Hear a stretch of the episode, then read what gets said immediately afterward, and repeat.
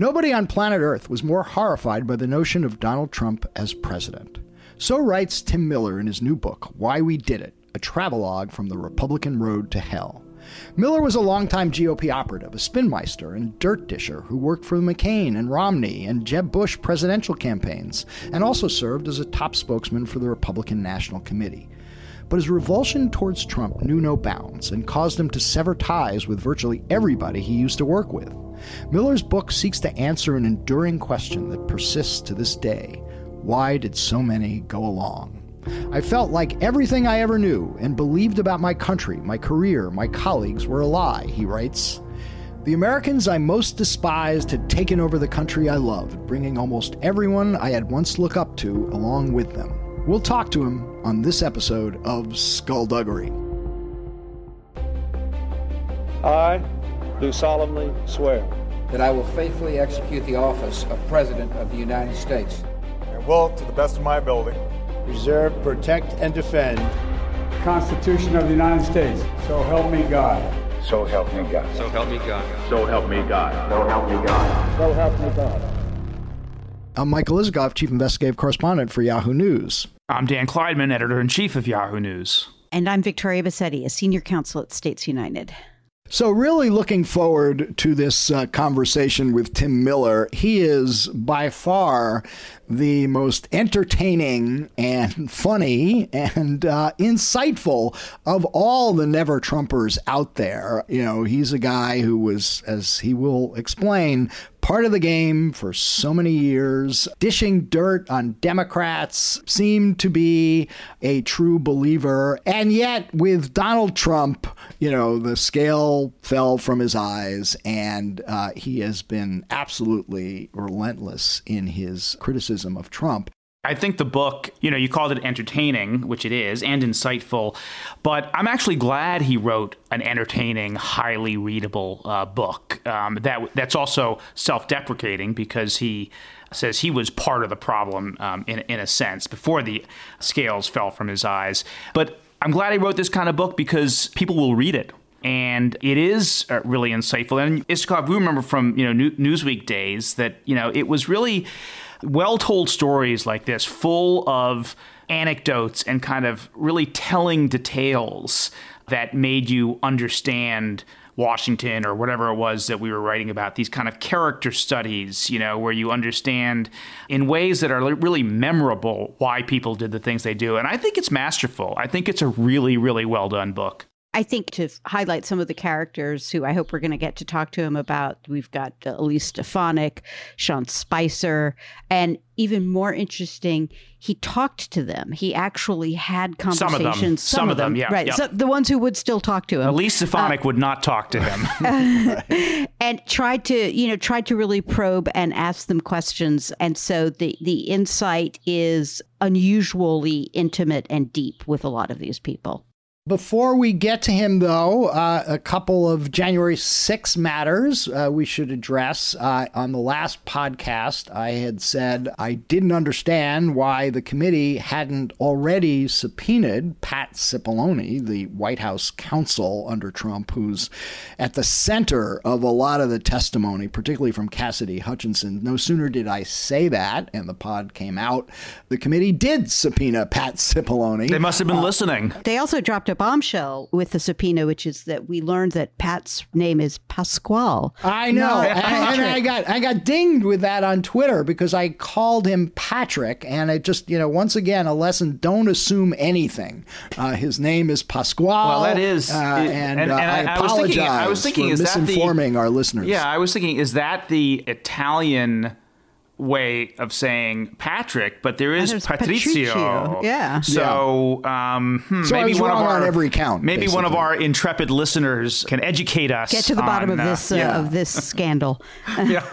Skullduggery. You know, the question is, how is he going to respond to the subpoena? Will there be full blown testimony, uh, or will it be partial testimony where he won't talk about anything he says, any of his conversations with Trump, which I suspect will be the case, because were he to testify about his conversations with Trump, it arguably could set a precedent that future White House counsels will not be excited about. But there's plenty that he can say about his dealings with Meadows, about his dealings with Tony Ornato, uh, his dealings with the Trump lawyers, with John Eastman and, and Rudy Giuliani. And I think that definitely will be of high interest uh, to the committee and can make a big difference. Yeah, he could be a really powerful and important witness. I think he will, if he wants to testify, he'll be able to testify. And if he doesn't, he probably won't have to testify because it will get fought out in the courts and there's just not enough time on, on the calendar. And our colleague Jon Ward has been reporting this out and uh, talked to someone who at the justice former justice department lawyer in the office of legal counsel who studied all of these executive privilege issues and he made a, an interesting point which is, you know, because administrations change and Congress changes hands all the time, these cases gets get litigated and then whoever is in power is not in power and they kind of get dropped and there aren't really any appellate decisions. There's no kind of controlling legal authority in a sense and all you really have is, you know, what was in you know this OLC opinion that addresses these issues. So it, it may not get resolved. There are a lot of people out there who don't want it to get resolved, and maybe they have. I would think the committee would go to the White House and say the president should waive the privilege here, and uh, he would do that, and that might put more pressure on him because I don't think Donald Trump owns the privilege. I think it's the, the current president who does, but we'll see how it plays out.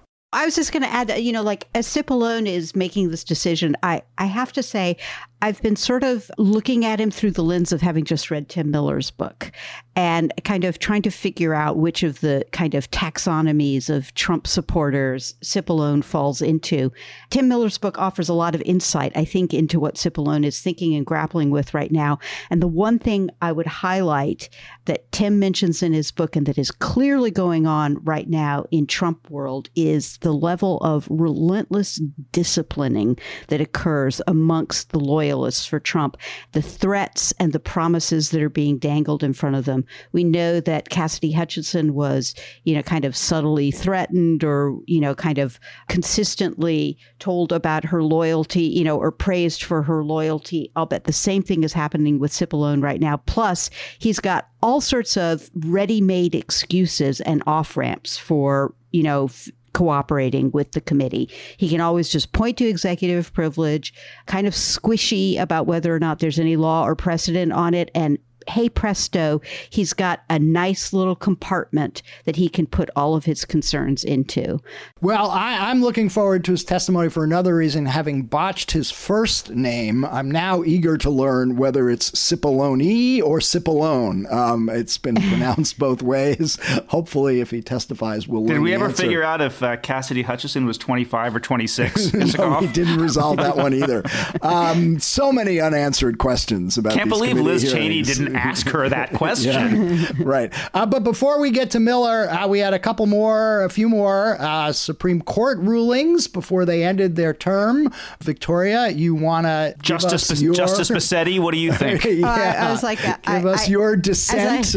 I, yeah. Exactly. if we've got like two minutes for just you know kind nah, of about a primal 45 scream. seconds, I'd say. 45 seconds. Yeah. yeah. I'll, uh, a little a little scream, a little weep. So in between the uh, the last time we spoke, which was when the uh, when the Dobbs decision came down, two later decisions and one future decision was teed up by the Supreme Court. What's interesting amongst all three of them are the extraordinary reversion of the court to this kind of extreme historicism. And just to, to kind of put a pin on it, you know, in in the Kennedy case, which is the uh, the, the First Amendment Establishment Clause case, which essentially held that a football coach who was leading ostentatiously leading all of his or some of his players in prayer at the 50 yard line was not a violation of the Establishment Clause, overruled without using the actual words, a longstanding Supreme Court precedent known as Lemon, which was a way that the court for decades had evaluated whether or not a state's injection of religion into the public space constituted the establishment of religion. Getting to my point here. And in doing so, they said, we've really got to go back and look closely at history and, and historical practice regarding religion. They did the same thing, obviously, in Bruen, which is the gun case. They did the same thing in Dobbs, which is the Supreme Court case. Essentially, they've created a constitutional jurisprudence where we are always locked into the law at exactly the moment it was enacted. So if it was enacted in 1880, we're stuck in 1880. If it was enacted in 1820, we're stuck in 1820. They've essentially kind of pulled the law back to this static historical vision of America. And it's a really kind of frightening prospect. I know that was kind of a little bit of a long rant. You probably might have preferred I screamed no. No, no, no. I just have one observation on the religious freedom case, which was about this coach who was praying at the 50 yard line, eagerly awaiting for the time when Muslims bring prayer rugs to the 50 yard line, let's say in Texas or Alabama, and Hasidic Jews start uh, davening at the 50 yard line, and there are court challenges to that. It'd be interesting to see uh, if the Supreme Court Yeah. sticks with the um, uh, ruling it gave the other day, or whether it has a different um, perspective. if I can, just because I don't want to lose this opportunity, uh, the, the Supreme Court ended its term also setting up possibly the most high stakes election case that they've had in probably decades. And that is the Supreme Court granted cert on a case arising out of North Carolina and out of North Carolina's redistricting efforts. But it is about to rule on something which is known as the independent state legislature doctrine, which sounds very kind of fussy and boring, but it basically turns on a provision in the Constitution which says that state legislatures can set the time, place, and manner of a federal election. And under the most extreme version of this doctrine, it essentially creates a place where state legislatures, standing alone without the government and without court review, essentially get to say exactly how elections are run. Doesn't that mean, Victoria, that, say, Pennsylvania, just to pick a state legislature, could send an alternate slash f- uh, fake slate of electors to Congress? Because the state legislature, acting alone, gets to decide how the time, place, and manner of elections are. But there still could be federal court review of their actions, right? to the extent that there's actually been federal law that's been enacted about it. But on the other hand, if there's a state law that the legislature, dis, you know, kind of thinks is being misinterpreted by the Secretary of State or misinterpreted by a local election administrator, then anything that the legislature says goes. Did the Supreme Court take this because they, the conservatives, have the votes to Possibly they, they have the votes to to adopt the doctrine. to adopt the doctrine? It would be it would be an earthquake, an earthquake in the way we understand the administration of elections in America. Look, just one quick question on this. Some of us are old enough to remember Bush v. Gore, in which the Supreme Court determined that the way Florida was conducting its elections by recounting the votes at the request of the Gore campaign was an equal protection violation. So, in order to adopt this, you know, independent state legislature theory, don't they basically have to reverse or repudiate what they ruled in Bush v. Gore? Well, interestingly enough, the origins of the independent state legislature doctrine is from a Rehnquist concurrence in Bush v. Gore, where Rehnquist essentially offered his alternative kind of vision of why Bush v. Gore came out the way it is.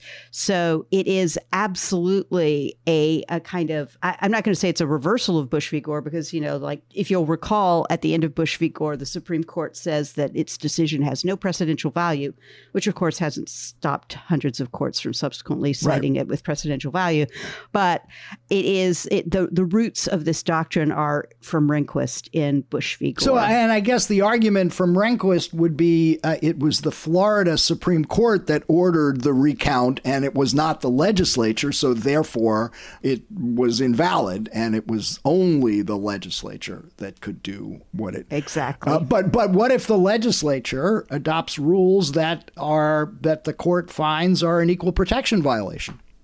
What what does it do then? to be clear, the the elections clause, which allows state legislatures to set the time, place, and manner of elections, doesn't allow them to violate the federal constitution writ, writ large.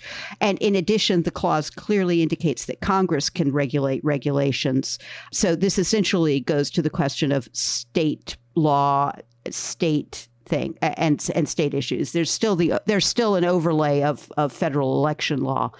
Meanwhile, the the, the next Supreme Court term uh, is shaping up to be another blockbuster blockbuster term um, with a lot of legal and judicial skullduggery, including uh, cases on affirmative action in college admissions. I think there's a gay rights case. Uh, so there will be a lot to talk about uh, next term on this podcast. All right, we're really in the legal constitutional weeds here, and I think we're fun. taking It's fun, away from the entertaining. I had a discussion story I we wanted want to talk to tell about the takings clause, Mike, uh, of, the Yeah, Fifth yeah, Amen- yeah, of the. Fifth Amendment. Save it. Uh, by the way, There's a really important 1956 case that you'd like to discuss. All right, enough.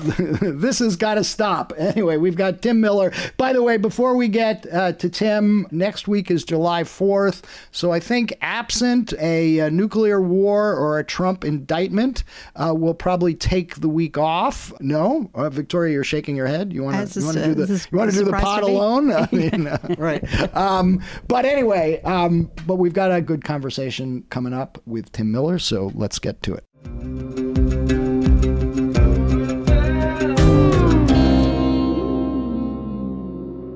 Okay, we've now got with us Tim Miller, veteran Republican operative in the past and author of the new book, Why We Did It A Travelogue from the Republican Road to Hell. Tim, welcome back to Skullduggery.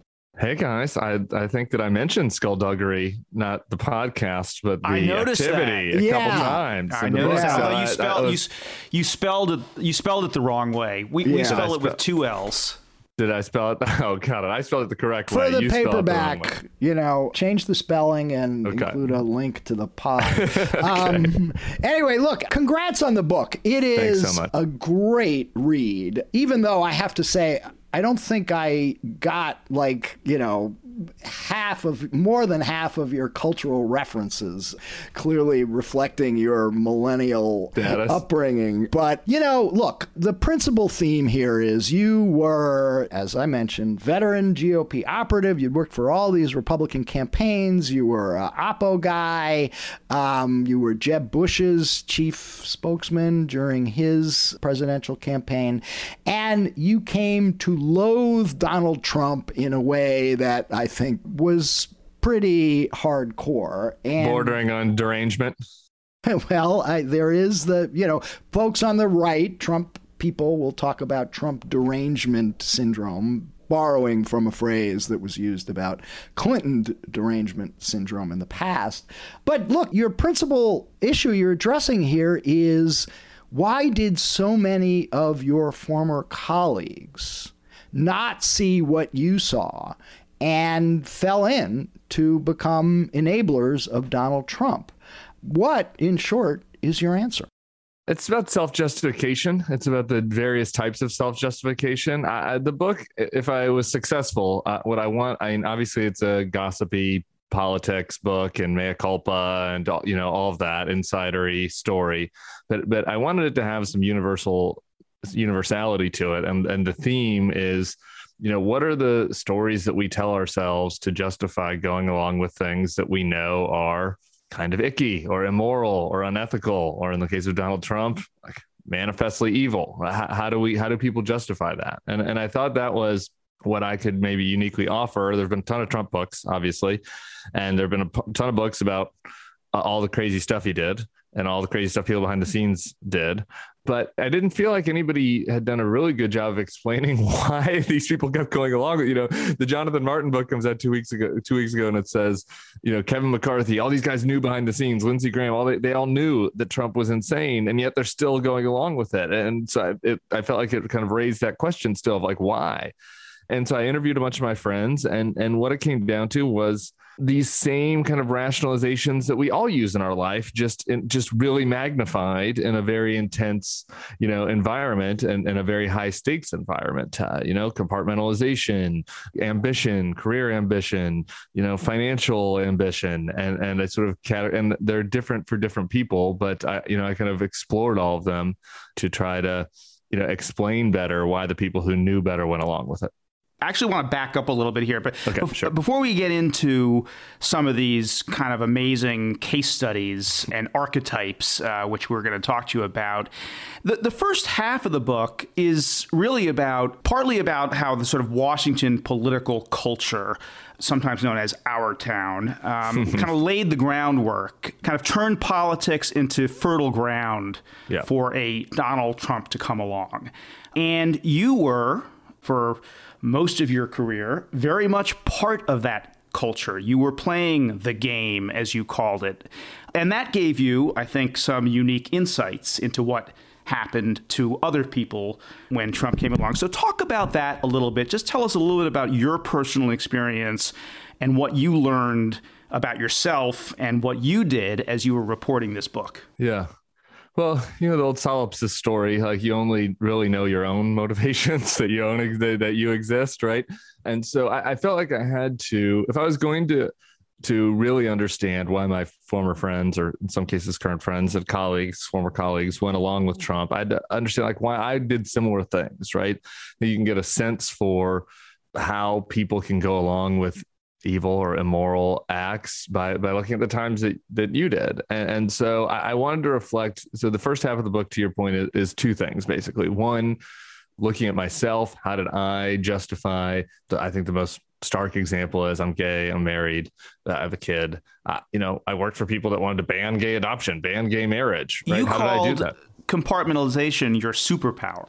Yeah, right. I, I didn't even think about it. I went back and read an interview of myself. It was so cringy, I, where someone asked me about this back in 2009, I guess, because I'd come out of the closet and was a vaguely, you know, DC, not famous, famous, but people in DC knew I was like an out gay Republican. You knew one out gay Republican, but it was like Ken Mehlman who had retired, or me, or me, basically in the DC class. So I, I got interviewed about this, like, how do you do it? And I went back and read my answer, and it was just you know, a very long, you know, rambling answer that came down to I compartmentalized it because I want my candidates to win. And this is a game, and I'm playing a game to win. And uh, I, I, I offered some other justifications, you know, which is I like the candidates on other issues, and and that's true. But but like the crux of my answer was basically I want to win. I, this is what this is my job. My job is to help candidates win. And so I think that that experience, you know, gives me an insight into kind of the mindset of the people that went along with Trump. I, but in addition to it, to your point in the question, I think the other insight that it provides is kind of how this culture allowed for Trump to come along. So because I wasn't the only one that was doing this, I, you know, this was completely widespread and, and particularly Republican, but on both sides in the political campaign culture, this game mindset. Michael Lewis mocks it in a 96 in his book about the 96 campaign. You know, uh, it's losers, which is this big takedown on how stupid this culture is. He had the kind of clarity of an outsider to go look at this, which was, you know, influenced me as I was tr- trying to write this, uh, going back and read, reading that book. And, and so, I, you know, I came to this conclusion uh, that it's like, there are obviously a ton of reasons why for Trump's rise, right? Uh, it's not just that this isn't the only one, but it shouldn't be a surprise that this culture, you know, resulted in somebody who is skilled at being a television game show host, being able to manipulate it better than a bunch of wonks and nerds in Washington D.C. And, and so, uh, you know, I, I think that, that that isn't maybe not the number one reason why Trump was successful, but it certainly was an enabling element to his success. One possible surprise is that the rise of someone like Trump didn't happen sooner. You know, America has always and and and while on the one hand your book really kind of extols or has a vision of a fairer, kinder, more substantive you know form of politics and form of elections the truth is american politics has has always and and the american populace has always had a tinge of this kind of trumpism. What do you think over the arc of your career changed what made trump actually finally possible Yeah, that's a good question. I, I, really tried to focus on stuff that I saw firsthand. You know, again, again, in the same way that I didn't want to try to compete with Woodward and Costa on the behind the scenes. I, I don't, you know, want to keep compete with historians on, you know, what was the Goldwater campaign like, you know, before I was born. So I, am sure there was some of this, but what I what I saw firsthand from 07 up till now, or I guess my first campaign was in 02, but my first presidential campaign was in 07, 08 until now is just the nature of the of the media environment and you know this sort of you know gamesmanship mindset of politics where the dc kind of celebrification celebrity culture political celebrity culture where the you know horse race culture uh, you kind of went from being you know a, a always part of politics to being the sole purpose of people playing politics. And I think that part of that is due to the rise of ideological media and social media, you know, that which was supercharged by social media. I do a whole chapter on, you know, how I saw the the monster of the conservative media explode between 2007 and, and 2016 and how I was a big part of that working with those those guys. So I, I think that the media culture played a big part of this and and I, I think that uh, the polarization, you know, in the country. I, I think if you look back, right, it's not as if Lee Atwater wasn't doing skullduggery, right, but the the parties were more heterodox at that time. I think that the leaders were making choices that were more, you know, and it's it's a little bit cliche, but it's cliche because it's true. Uh, you know, George H. W. Bush, you know, was certainly a hard nosed political competitor but he also believed that he had a responsibility right to the public you know and and there was this push and pull. And i think that by the time you get to you know right now where the push and pull is gone uh, you know i think that if you look at the most successful politicians right now particularly on the right their job is to be a performer, to troll. I mean, Ted Cruz is literally has a higher ranked podcast than this one, probably, and then the Bulwark right? I mean, these guys are like performers. Ted Cruz isn't, you know, when when there's a shooting happening, when there's a when there's something that happens, Ted Cruz's first response, uh, you know, isn't what George H. W. Bush's would be. It isn't this notion of, well, what what can we do that might help change this? It's okay, how can I, what can I do to make the libs look bad? How can I own the libs on this? You know, how can I tweet something that's going to get a lot of attention, get me on Fox News tonight? Uh, and so, you know, I think that there was this basically doom loop between us strategists who, who were not, you know, didn't care that much about the underlying policy, the rise of, of ideological and social media, and you know candidates i think you know supercharged by trump determining that they could just leave the governing part of their job to tertiary, secondary, or tertiary, or lower. Let's talk about some of the people you write about in the book. And there's, you know, quite a few uh, sort of fascinating caricatures, uh, character studies. Um, one that, uh, you know, leaps out is Elise Stefanik, yeah. um, the congresswoman from upstate New York who started out a uh, moderate Republican and has become a full scale Trumper, MAGA person you had a relationship with her. Yeah. Uh, I didn't realize uh, that she was the author of the famed, you know, Republican autopsy after yeah. the 2012 campaign, in which the uh, GOP was going to make a pivot to being more open to minorities and uh, immigration reform to bring in Latinos. And, you know, within a few years, she becomes, you know, she goes full MAGA. Now, you knew her, you had worked with her.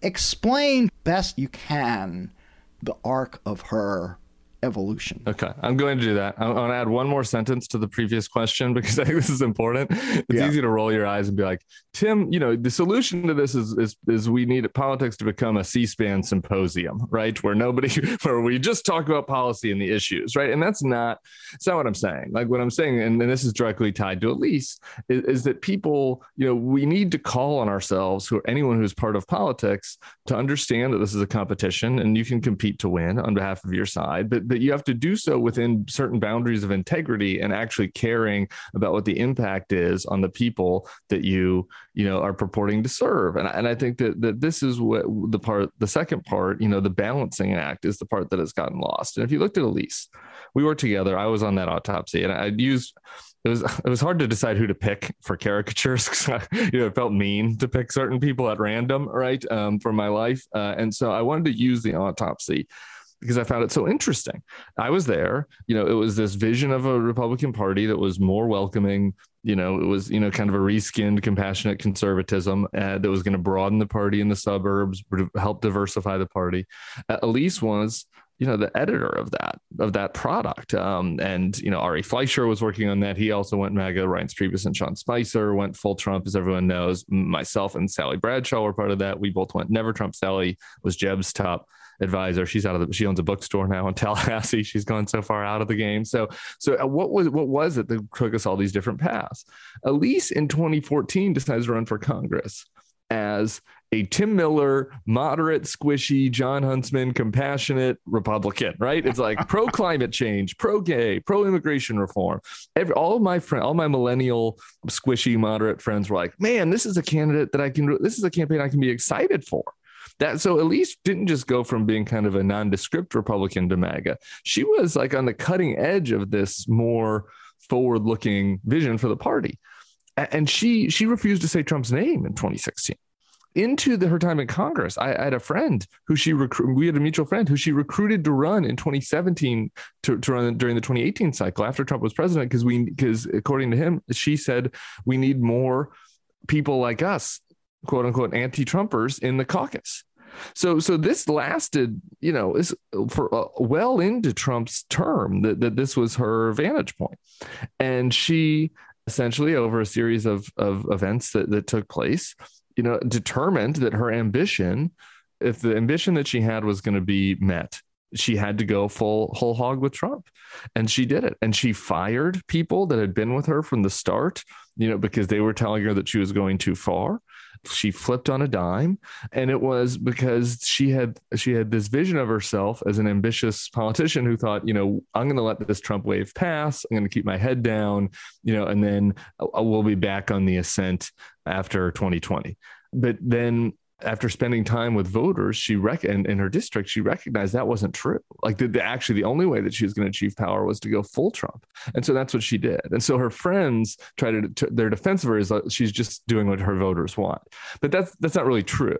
Like what's true is she's just doing what she needs to do if she wants to be revered by her voters. like there is a different path that she could have taken to survive. Her neighboring congressman John John Katko did just that but she went this path because of because of her ambition and, and sadly it's working for her. I, I think she's going to be a speaker yeah. But that suggests that she doesn't believe what she's saying of course now. Not. and you think that's the case? Of course not. Uh, well i think that there are two one of the other categories that i get into in the book is this de- the demonizer category which this was the thing that surprised me the most interviewing my old friends for the book m- mostly the ones who weren't on the record.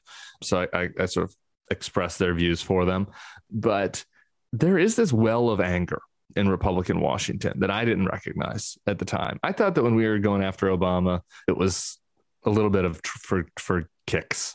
You know, I, I, disagree on balance. I disagreed on Obamacare, but you know, me and whoever would fight, Tommy Vietor would fight on Twitter and then go have a beer after, right? Like, I, I didn't hate Obama. I, I disagreed with him on a few things. This hatred for the left was much more widespread than I than I recognized um, among the Republican political class, and, and I think that has grown exponentially in the Trump years. And so I do think, well, Elise Stefanik does not believe her policy pivot to be more nationalist or whatever. I do think that she, like many of the other people I talked to, you know, have become so aggrieved by the treatment that Republicans have gotten by the media and by the friends in their lives and by whatever elite cultural institutions that they've begun to to genuinely despise the left. And so and so I think that does drive some of her actions as well not in the policy space but in the you know when she's whatever slagging the media or slagging never trumpers and, and using really harsh rhetoric like she does now I, I think that that does come from a real reservoir of grievance so let me ask you about another one of your character studies, which I found just endlessly entertaining, but also insightful, and that is Sean Spicer. And it, reading that chapter. Sorry, I, I have to laugh at the mere mention of the name, but go ahead. this this was not the this was not the heaviest chapter. Uh, this was maybe this was kind of a little light popcorn to keep people enter, entertained as we moved through this. I almost got the name wrong, and and, and you can explain that in a second. Uh, you know, we used to say at Newsweek that like everything in life is the high school cafeteria. And there is a, you know, this, you start this chapter with him at Connecticut College, and he's the kid that everyone, you know, when he would walk into the room, they would say, Ugh, Spicer. And the chapter is called Spineless Nerd Revenging Team Player. So tell us about that archetype and about Sean Spicer. Yeah, I think that this this is uh, very many people in DC, and and for a while it was more you know it was more funny than it seemed dangerous because most people who succeed in Washington were not at the cool kids table in your high school cafeteria, right? It's just that's just not the type of person that's attracted to politics and government, and, so you know, it was always funny to me that when in your in your 20s in Washington, a lot of you know the, the intern culture and young you know 20 something Washington culture, it's like their second college. You know, people are partying, right? Because they didn't. They worked hard. They were hard workers in high school and college. And they're like, "Oh, this is my moment. Girls want to flirt with me, or boys want to flirt with me now." And I, you know, I, I was a dork in college, and that becomes intoxicating right? Like you, all of a sudden, you know, uh, uh, particularly in the recent area with social media, they're like people recognize me at the bar from my Twitter feed, or you know, I've, I, uh, um, like all these sorts of things. I'm getting flirted with, and I'm getting invited to these parties, and there's C-list celebrities there, and you know, Jake Tapper just DM'd me to ask me about my boss, right? Like, like this, this becomes intoxicating to people, particularly those who that for that that wasn't their experience growing up, and so Sean is just the classic example of this, and the funny, you know, story that I relate is in college that he ran for class president every year, I think, or three out of the four years, and lost every time. And the paper during his last campaign called him Sean Sphincter as a joke. It was a, but it was an accident. I think that was the inside joke among the among the staff at the school paper that it got into print one day, and Sean lost it but this uh, you know spreads across campus and you know senior year people call him sean sphincter all the time when he's walking around I, you know that has an impact on people. I, you know, I, I think you pretend like it wouldn't bother him, but it did. And, and so he gets to Washington. This is not to say that he's not ideological, that he's not what pro-life or doesn't unbalanced think that the government, you know, should be smaller. But he, you know, he is another one of these guys that's in this for the sport, right? Like he's picked his team, and, and he gets to Washington, and all of a sudden, you know, he, he is getting invited to parties, and he does, you know, uh, you know, is starting to get more respect than he did in college, you know, to a certain degree. And then Donald Trump comes calling and you know, whereas my first instinct is, how could somebody like Spicer, who I worked with, who who was just a normal establishment Republican, why would he want to be the spokesman for Donald Trump? Like to me, that was insane. As I kind of talked to mutual friends and and thought about this, I the answer was obvious. One of my friends said to me, "Well, there was no chance he wasn't going to do it."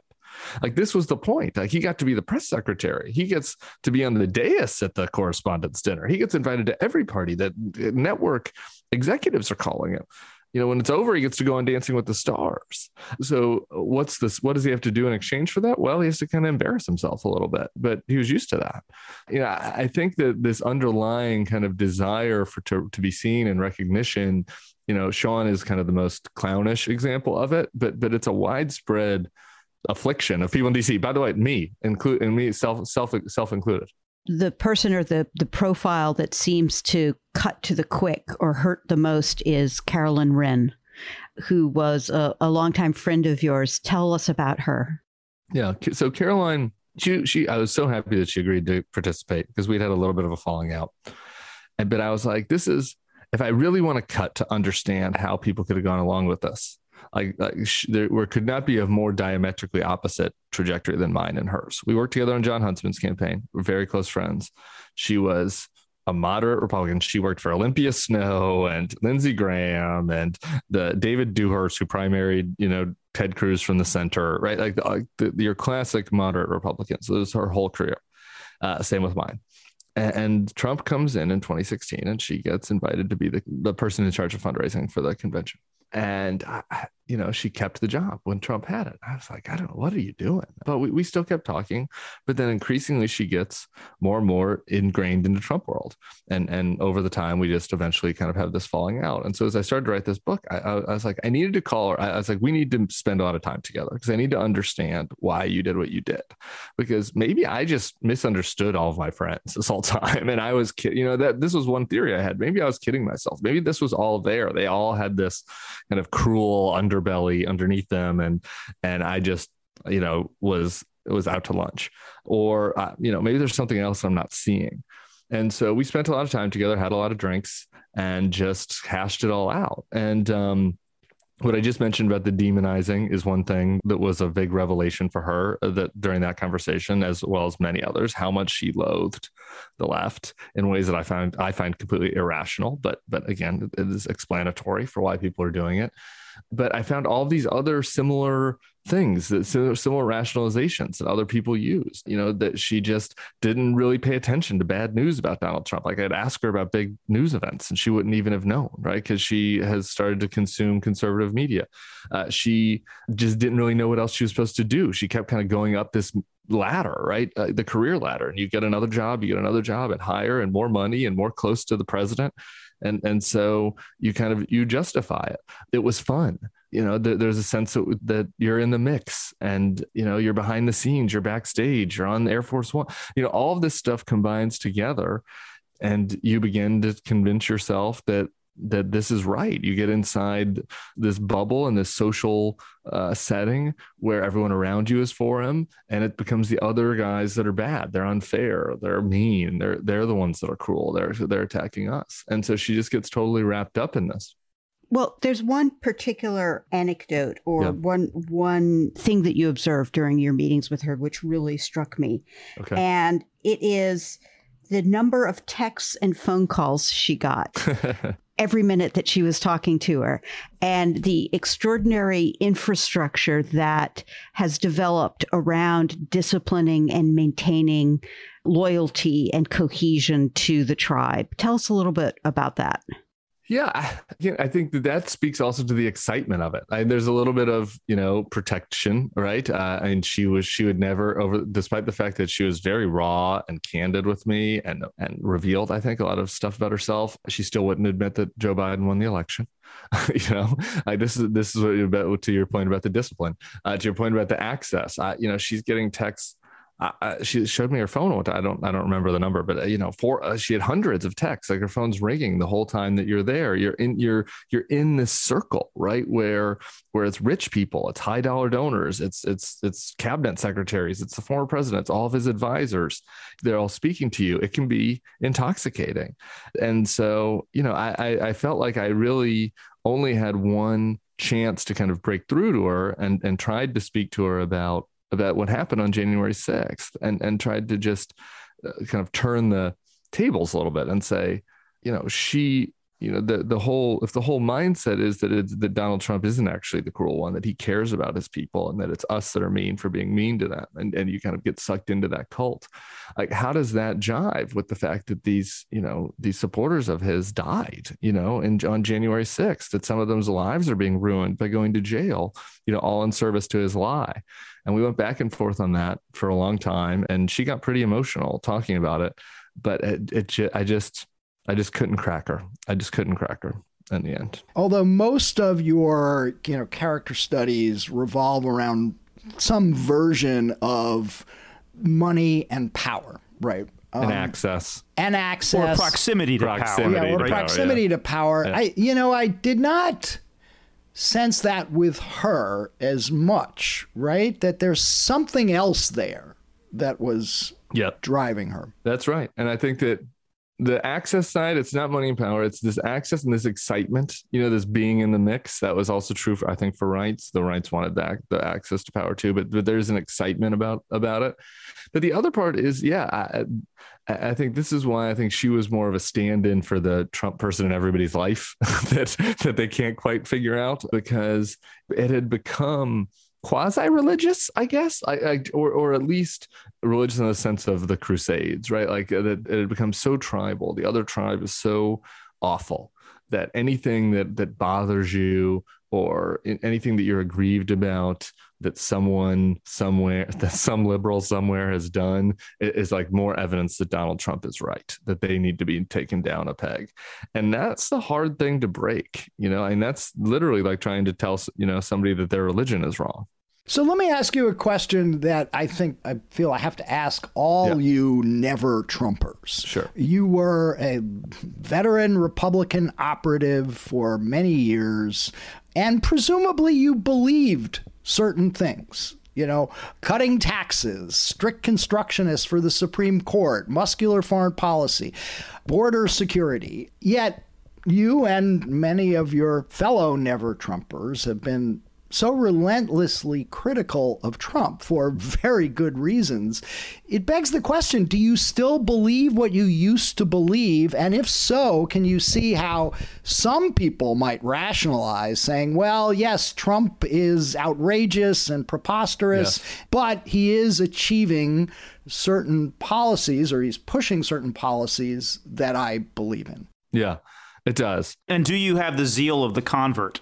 In a way, uh, good question. Uh, the, well, the book would have been twice as long if I got into every policy issue, so I ended up cutting it. You know, because I was like, I wanted this to be more about the DC political culture. Maybe I'll write a, a sequel. But what I make note of in the book is that the people that I'm talking about are not the true believers, right? Like you're if you are a pro-life absolutist and that is what motivates you to be in politics, I understand I understand why you went along with Donald Trump, and I, and I and this book isn't about why why they made that sacrifice. I could disagree with it. I think on balance, maintaining our democracy was more important, but I, I get I understand that. That was not most of the people that I talked to, right? Most of the people uh, who, again, on balance, like me, I, I'm you know on the center right side of the pro life issue. I'm not, I don't think we should have five week abortion bounties or whatever Texas is doing, but I, you know, I would vote for a 20 week abortion ban or something to that effect. I, uh, so I think on balance, the, the government's too big, right? I think I'm, I'm for school choice on balance. So like I'm still for some of these things, but it, it has caused me to reflect on just the broader conservative movement and culture and and and update my views on certain things. And and not in a not in a pandering sense but just in a way of there were some issues I was just for because it was what my team team was for you know, and I didn't think that deeply about it. That doesn't reflect well on me. I'm just being honest. Like I was a hack, I was an operative, and I think that a lot of the people around me were. I had I had views on certain issues, strong views. You know, I was more moderate on immigration. I was more moderate on gay issues, obviously, um, liberal throughout my time in Republican politics. Other things things that I would pretend to care about. Like, do I care that much if Joe Biden raises the carried interest tax on these assholes in New York? I don't, I don't know. I don't care that much about this. Like the top tax bracket is the top tax bracket being increased. You know, that's something I would have ranted about in the Obama years. Is that that big of a deal in the face of the threats that we're facing? I, I, I don't think so. You know, is there some is there something to be said about the fact that you know while I'm pro life, do I now look at my former colleagues and think, man, okay, well, maybe we do agree narrowly on certain abortion matters, but I'm reflecting differently on on this whole, you know, on the on the whole movement. On the if you're pro life, what should we are we really doing? You know, vaccine conspiracies? Are we really, you know, banning women from traveling across state lines? Are we really, you know, completely shutting out refugees? Uh, you know, are we giving no offering no support to women? You know who are who are going to be facing really challenging decisions uh, yeah so yeah i've reflected on, on some of that and, and look at it more negatively than i did at the time while not really changing too many of my underlying views but more changing my priorities and my sense of the negative elements of the of the right so tim i want to ask you about another episode yep. in your your journey and that is your cultivation of one of the more colorful but pernicious uh, characters of the Trump era, and that is Steve Bannon. So, talk a little bit about your relationship with Bannon, why you pursued him, uh, how you feel about that yeah. now. And then I have a follow up on Bannon, a, a, particular cultural insight of his that I thought was fascinating. But go ahead. Yeah. So just real quick, I, Bannon and Jen Senior's profile on him in the Atlantic is amazing, and I think she writes this. He's he's likable in yeah. a weird way. Like yep. you know, you can have a drink with him, and he's gossipy and and smart. He's not, you know, it's not like Dan. I can't imagine having a drink with Dan Bongino. Like, what are me and Dan Bongino going to talk about? you know, he's a buffoon, right? Like Bannon is is different than that, right? And so, you know, we had a meeting. It was more of just this. At the time, it was I forget what it was. I think it was some libertarian candidate in, in a race that I was working on that we were trying to take out so that the Republican, you know, so they wouldn't undermine the Republican candidate. I think was the was the impetus for the first meeting, and we hit it off. And I, I would be lying if I'm saying I didn't think that I wanted to cultivate him because I thought it'd be good for my candidates to be able to drop hits on our opponents in Breitbart. And so we maintained a relationship for years. We'd text. I, not it's not like we were close friends. I never. I don't think I ever had a one on one dinner with him, but but we would text and email and call from time to time when it was relevant. And I, and I look back on that now, and this goes back to my earlier addendum to my point about about playing this game. And I say, okay, I was trying to help my candidates. I understand my reasoning for doing it, but I didn't reflect at all on am I being corrupted by this? Like, like is it really necessary? Is it really worth it? You know, and, and to help continue to give credibility and credence and, and eyeballs to a site that if even if the material I was sending him wasn't noxious and racist. Uh, the other material on the site was. And I look back on that and think that, uh, that what happened was that I got corrupted by him, not the other way around. I wasn't using him; he was using me. And I think this is that is a little bit of a synecdoche for the whole party, right? And uh, Matt Boyle, who's at Breitbart, called me after the book came out and said, "You got this exactly right."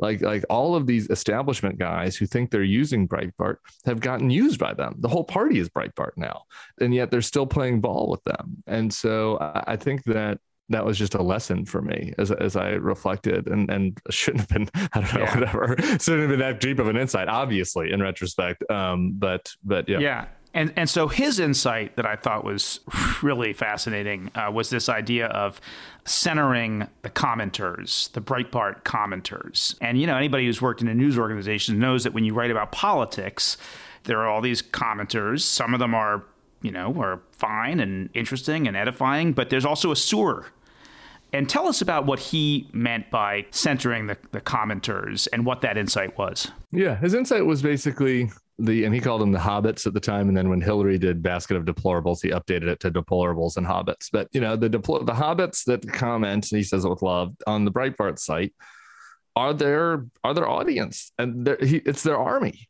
And so, you know, it, uh, those of us who were in political you know, establishment types, yeah, we always said we don't read the comments under an article. I, I, tell my candidates that don't read the comments. It's the insane people that comment on articles, and that was just the common conventional wisdom. Bannon's insight was the opposite. He's like, no, those are the people that we want to excite. And so if if we write an article about how you know, I'm trying to think of one of the things that they got all read uh, was the, the yogurt. They had a big thing about how the yogurt, you know, was infiltrating the country with Muslims. Um, that was a big thing on Breitbart for a while. The, yogurt? the Ground Zero what? Mosque, Chobani, Chobani. They had a big anti-Chobani thing for a while. Uh, or the, the yogurt ground, maker, yeah, yeah, yeah. The, the, yogurt maker, the Ground Zero Mosque. You know, if the commenters are really excited about the Ground Zero, let's give them more Ground Zero Mosque content. If the co- commenters are really excited about illegal immigrants, you know, you know, really elevating an undocumented immigrant murdering somebody then let's like flood the zone with with these stories. And that gave him power because it brought more people to the website and it made them actually reflective of what voters wanted and and it put our candidates out of touch with that. And, and so what ended up happening is again there's this magnet where where you can see it in any of the Republican candidates the last 20 years they start more and more kind of appealing to these extreme ideologies that are in the comment sections of Breitbart. The techies call it user engagement. so we've had a few weeks of these absolutely jaw dropping hearings from the January 6th committee with all this additional new evidence and testimony about Trump being informed. There were weapons at the. Uh, at the uh, rally that day, uh, the Justice Department people describing the relentless pressure they got from him to overturn the results of the election, having to threaten to resign if he went through with his plans. Do you have any sense whether this is penetrating among the people that you're writing about in this book? I think a little bit, but only in the way of it's only penetrating the way of I wonder if this can be an, an, exit ramp to Ron DeSantis, right? I don't think that it's penetrating in the way that my their consciences are now so shocked that they will now be Tim Miller the next time if it's Donald Trump as the nominee. Again, maybe a handful of people, and I'm hoping part of the hope for writing this book is that I can nudge some of, of my old friends that direction, but I think that what, what you saw on January 6th is very parallels what we see in a day after Cassidy Hutchinson testimony. That their you know their consciences come out of the compartments that i'm writing about in the back of their brain. They start to think man can i can, is there an exit ramp here? Can we finally shun trump? Can we move on to something a little bit more manageable? And you know and then a week goes by two weeks go by the seriousness of it dulls in their heads and you know you just move forward. You have to you know devote the all of the rationalizations that have gotten them this far with trump are still operative right? They still need the breitbart comment section for power. You know they still want to be in the mix. They still want to have you know they're still ambitious. But if trump does fade and you know the mantle is inherited by a DeSantis or a Tom Cotton or a Mike Pompeo or a Mike Pence. Where does that leave you? Oh, anybody that supported Donald Trump in 2020 showed such reckless disregard for the country that I could never support them again. Uh, I'm going to be the old man in the nursing home when somebody's coming, you know, someone walks through the hallway. I'm going to be like, that one, that person was for Trump. So uh, I'm a, I, I'm a no on any of the people that that supported Trump last. Is there time. anybody? Are you still a Republican? No, no, no. I I wrote uh, goodbye to all that article, which I, I kind of re- regret not like making as an afterward to the book. I wrote an article about this right before January sixth. Actually, I was like, I, I, saw the writing on the wall. I saw it was coming. I didn't know how horrifying it was going to be, but uh, I, I, I, I saw. I, so I wrote this article explaining why I'd left the party, and and it was basically my answer to the question you gave earlier, which is that my views on the issues have changed on the margins. My priorities have changed. The things that are important to me have changed. And as long as this party is in league with extremists and anti democratic forces and bigoted forces and nationalist forces, I'm not going to be for it. And so I don't, you know, look, I don't see as Ron DeSantis. I think any of these guys would be marginally better than Trump because he's because of his psycho, psychopathy but but Ron DeSantis is making all the same mistakes, all the red flags that I'm writing about in this book. Ron DeSantis is doing. I maybe he believes this stuff. I don't know, Ron. You know, but Mike Pence is doing all the things that I'm guarding against right now. Shouldn't he be testifying in front of the committee? Shouldn't he be speaking his truth right now? He's not speaking truth. He's still covering for Donald Trump uh, you know, uh, he'll he'll make a comment about January 6th, but he's still trying to appeal to the vote to, to these Trump voters. The, the the the mob that that Trump rose from is in charge of this party. The Breitbart comment section is in charge of this party, and until somebody can break them of it, no, I mean, sure. If Liz Cheney was the nominee, sure, I could be for Liz Cheney next time. But Liz Cheney's not walking through that door. okay. Uh, so, uh, you know, I, I, don't see it happening. And worth remembering, Elise Stefanik has her old job as chair yeah, of the exactly. Republican conference. Uh, anyway, Tim Miller, um, the book is Why We Did It, a travelogue from the Republican Road to Hell. It is a great read. So, Tim, thanks again. Dude, thank you guys for having us. me. Hope people enjoy the book, and um, we'll come back and do a little like uh, hot stove politics stuff in the fall, something a little more fun. Excellent. We, we, we definitely will.